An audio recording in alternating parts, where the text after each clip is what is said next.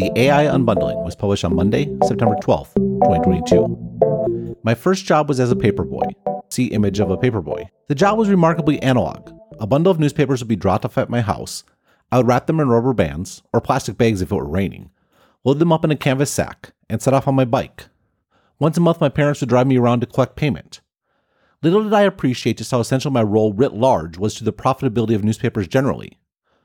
Newspapers like to think that they made money because people relied on them for news, furnished by their fearless reporters and hardworking editors. Not only did people pay newspapers directly, but advertisers were also delighted to pay for the privilege of having their products placed next to the journalist's peerless prose. The internet revealed the fatal flaw in this worldview. What newspapers provided was distribution, thanks to infrastructure like printing presses and yours truly. See image of a printing press. Once the internet reduced distribution cost to zero, three truths emerged. First, that news, once published, retained no economic value. Second, newspapers no longer had geographic monopolies, but were instead in competition with every publication across the globe. Third, advertisers didn't care about content, but rather about reaching customers. I illustrated these three truths in 2015's Popping the Publishing Bubble. See illustration. Editorial and ads used to be a bundle. Next, the internet unbundled editorial and ads and provided countless options for both. The final step was ads moving to platforms that gave direct access to users, leaving newspapers with massive reach and no way to monetize it. The idea propagation value chain. As much as newspapers may rue the internet, their own business model, and my paper delivery job, were based on an invention that I believe is the only rival for the internet's ultimate impact the printing press. Those two inventions, though, are only two pieces of the idea propagation value chain. That value chain is five parts creation, substantiation, duplication, distribution, and consumption. The evolution of human communication has been about removing whatever bottleneck is in this value chain. Before humans could write, information could only be conveyed orally. That meant that the creation, vocalization, delivery, and consumption of an idea were all one and the same. Writing, though, unbundled consumption, increasing the number of people who, could consume an idea.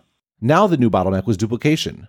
To reach more people, whatever was written had to be painstakingly duplicated by hand, which dramatically limited what ideas were recorded and preserved. The printing press removed this bottleneck, dramatically increasing the number of ideas that could be economically distributed. The new bottleneck was distribution, which is to say, this was the new place to make money, thus, the aforementioned profitability of newspapers. That bottleneck, though, was removed by the internet, which made distribution free and available to anyone. What remains is one final bundle the creation and substantiation of an idea. To use myself as an example, I have plenty of ideas, and thanks to the internet, the ability to distribute them around the globe. However, I still need to write them down, just as an artist needs to create an image or a musician needs to write a song. What is becoming increasingly clear, though, is that this too is a bottleneck that is on the verge of being removed. See image of a flood pouring through a door. This image, like the first two in this article, was created by AI, Midjourney specifically. It is, like those two images, not quite right. I wanted, quote, a door that is slightly open with light flooding through the crack, end quote. But I ended up with a door with a crack of light down the middle and a literal flood of water. My boy on a bicycle, meanwhile, is missing several limbs, and his bike doesn't have a handlebar. Well, the intricacies of the printing press make no sense at all. They do, though, convey the idea I was going for. A boy delivering newspapers, printing presses as infrastructure, and the sense of being overwhelmed by the other side of an opening door. And they were all free, Footnote Beyond the $600 annual fee I paid to Midjourney to have access to the fully rights unencumbered corporate plan. End footnote. To put it in terms of this article, I had the idea, but AI substantiated it for me. The last bottleneck in the idea propagation value chain is being removed. AI democratization. What is notable about all these AI applications is that they go back to language itself. Roon writes with regards to large language models, LLMs, on the Scale blog. In a previous iteration of the machine learning paradigm, researchers were obsessed with cleaning their datasets and ensuring that every data point seen by their models is pristine, gold standard, and does not disturb the fragile learning process of billions of parameters finding their home in model space. Many began to realize that data scale trumps most of the priorities in the deep learning world, Utilizing general methods that allow models to scale in tandem with the complexity of the data is a superior approach. Now, in the era of LLMs, researchers tend to dump whole mountains of barely filtered, mostly unedited scrapes of the internet into the eager maw of a hungry model. Roon's focuses on text as the universal input and connective tissue. Footnote In the case of these image applications, Noise is added to a known image, and then the model is trained on backing out the image from pure noise. The resultant model can then be applied to any arbitrary text applied to pure noise, based on further training of matched text and images. End footnote.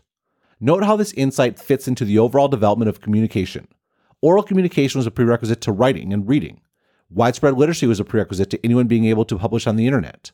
The resultant flood of text and images enabled by zero marginal distribution is the prerequisite for models that unbundle the creation of an idea and its substantiation. This, by extension, hits at an even more surprising takeaway the widespread assumption, including by yours truly, that AI is fundamentally centralizing may be mistaken. If not just data, but clean data was presumed to be a prerequisite, then it seemed obvious that massively centralized platforms with the resources to both harvest and clean data, Google, Facebook, etc., would have a big advantage. This, I would note, was also a conclusion I was particularly susceptible to, given my focus on aggregation theory and its description of how the internet, contrary to initial assumptions, leads to centralization. The initial rollout of large language models seemed to confirm this point of view. The two most prominent large language models have come from OpenAI and Google. Will both describe how their text, GPT and GLAM respectively, and image, DALL-E and Imagen respectively, generation models work. You either access them through OpenAI's controlled API, or in the case of Google, don't access them at all. But then came this summer's unveiling of the aforementioned Midjourney, which is free to anyone via its Discord bot. An even bigger surprise was the release of Stable Diffusion, which is not only free, but also open source, and the resultant models can be run on your own computer. There is, as you might expect, a difference in quality. DALL-E, for example, had the most realistic newspaper delivery boy throwing a newspaper. See images. Stable Diffusion was on the other end of the spectrum. See images. What is important to note, though, is the direction of each project's path, not where they are in the journey. To the extent that large language models, and I should note that while I'm focusing on image generation, there are a whole host of companies working on text output as well, are dependent not on carefully curated data, but rather on the internet itself, is the extent to which AI will be democratized, for better or worse. The impact on creators. The worst is easy to envision. Charlie Warzel issued a mea culpa for using an AI image as an illustration in a post about Alex Jones. I told Bors that what I felt worst about was how mindless my decision to use Midjourney ultimately had been. I was caught up in my own work and life responsibilities and trying to get my newsletter published in a timely fashion.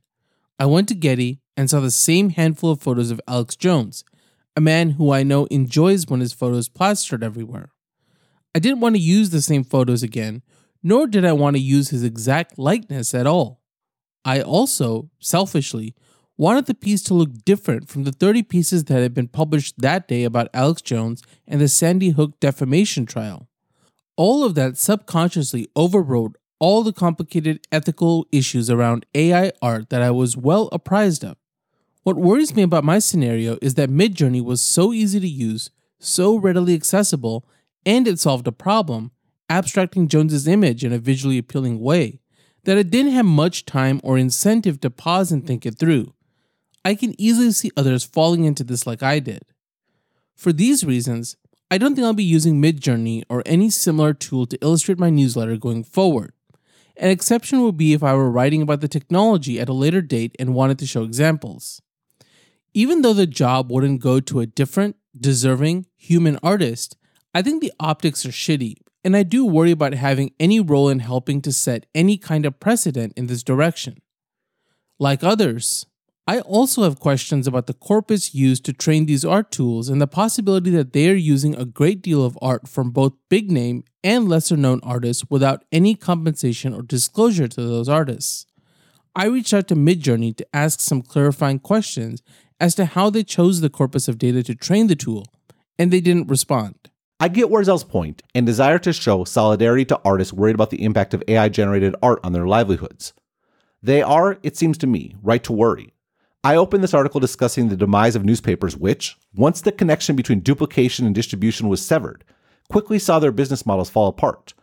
If the connection between idea creation and idea substantiation is being severed, it seems reasonable to assume all attendant business models might suffer the same fate. There are, though, two rejoinders. The first is that abundance has its own reward. I'm uniquely biased in this regard, seeing as how I make my living on the internet as a publisher effectively competing with the New York Times. But I would argue that not just the quantity, but in absolute terms, the quality of content available to every single person in the world is dramatically higher than it was before the distribution bottleneck was removed. It seems obvious that removing the substantiation bottleneck from ideas will result in more good ones as well, along with, by definition, an even greater increase in not so good ones. The analogy to publishing also points to what will be the long term trend for any profession affected by these models.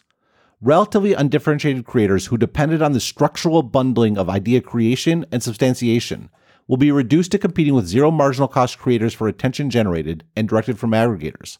Highly differentiated creators, though, who can sustainably deliver both creation and substantiation on their own, will be even more valuable. Social media, for example, has been a tremendous boon to differentiated publishers. It gives readers a megaphone to tell everyone how great said publisher is. These AI tools will have a similar effect on highly differentiated creators, who will leverage text based iteration to make themselves more productive and original than ever before. The second rejoinder is perhaps more grim. This is going to happen regardless. Warzel may be willing to overlook the obvious improvement in not just convenience, but also, for his purposes, quality proffered by his use of Midjourney, but few, if any, will make the same choice. AI generated images will, per the image above, soon be a flood, just as publishing on the internet quickly overwhelmed the old newspaper business model. Moreover, just as native internet content is user generated content, the iterative and collaborative nature of AI generated content, both in the sense of being a byproduct of content already created, and also the fact that every output can be further iterated upon by others, will prove to be much more interesting and scalable than what professional organizations can produce. TikTok, which pulls content from across its network to keep users hooked, is the apotheosis of user generated content. Metaverses may be the apotheosis of AI generated content.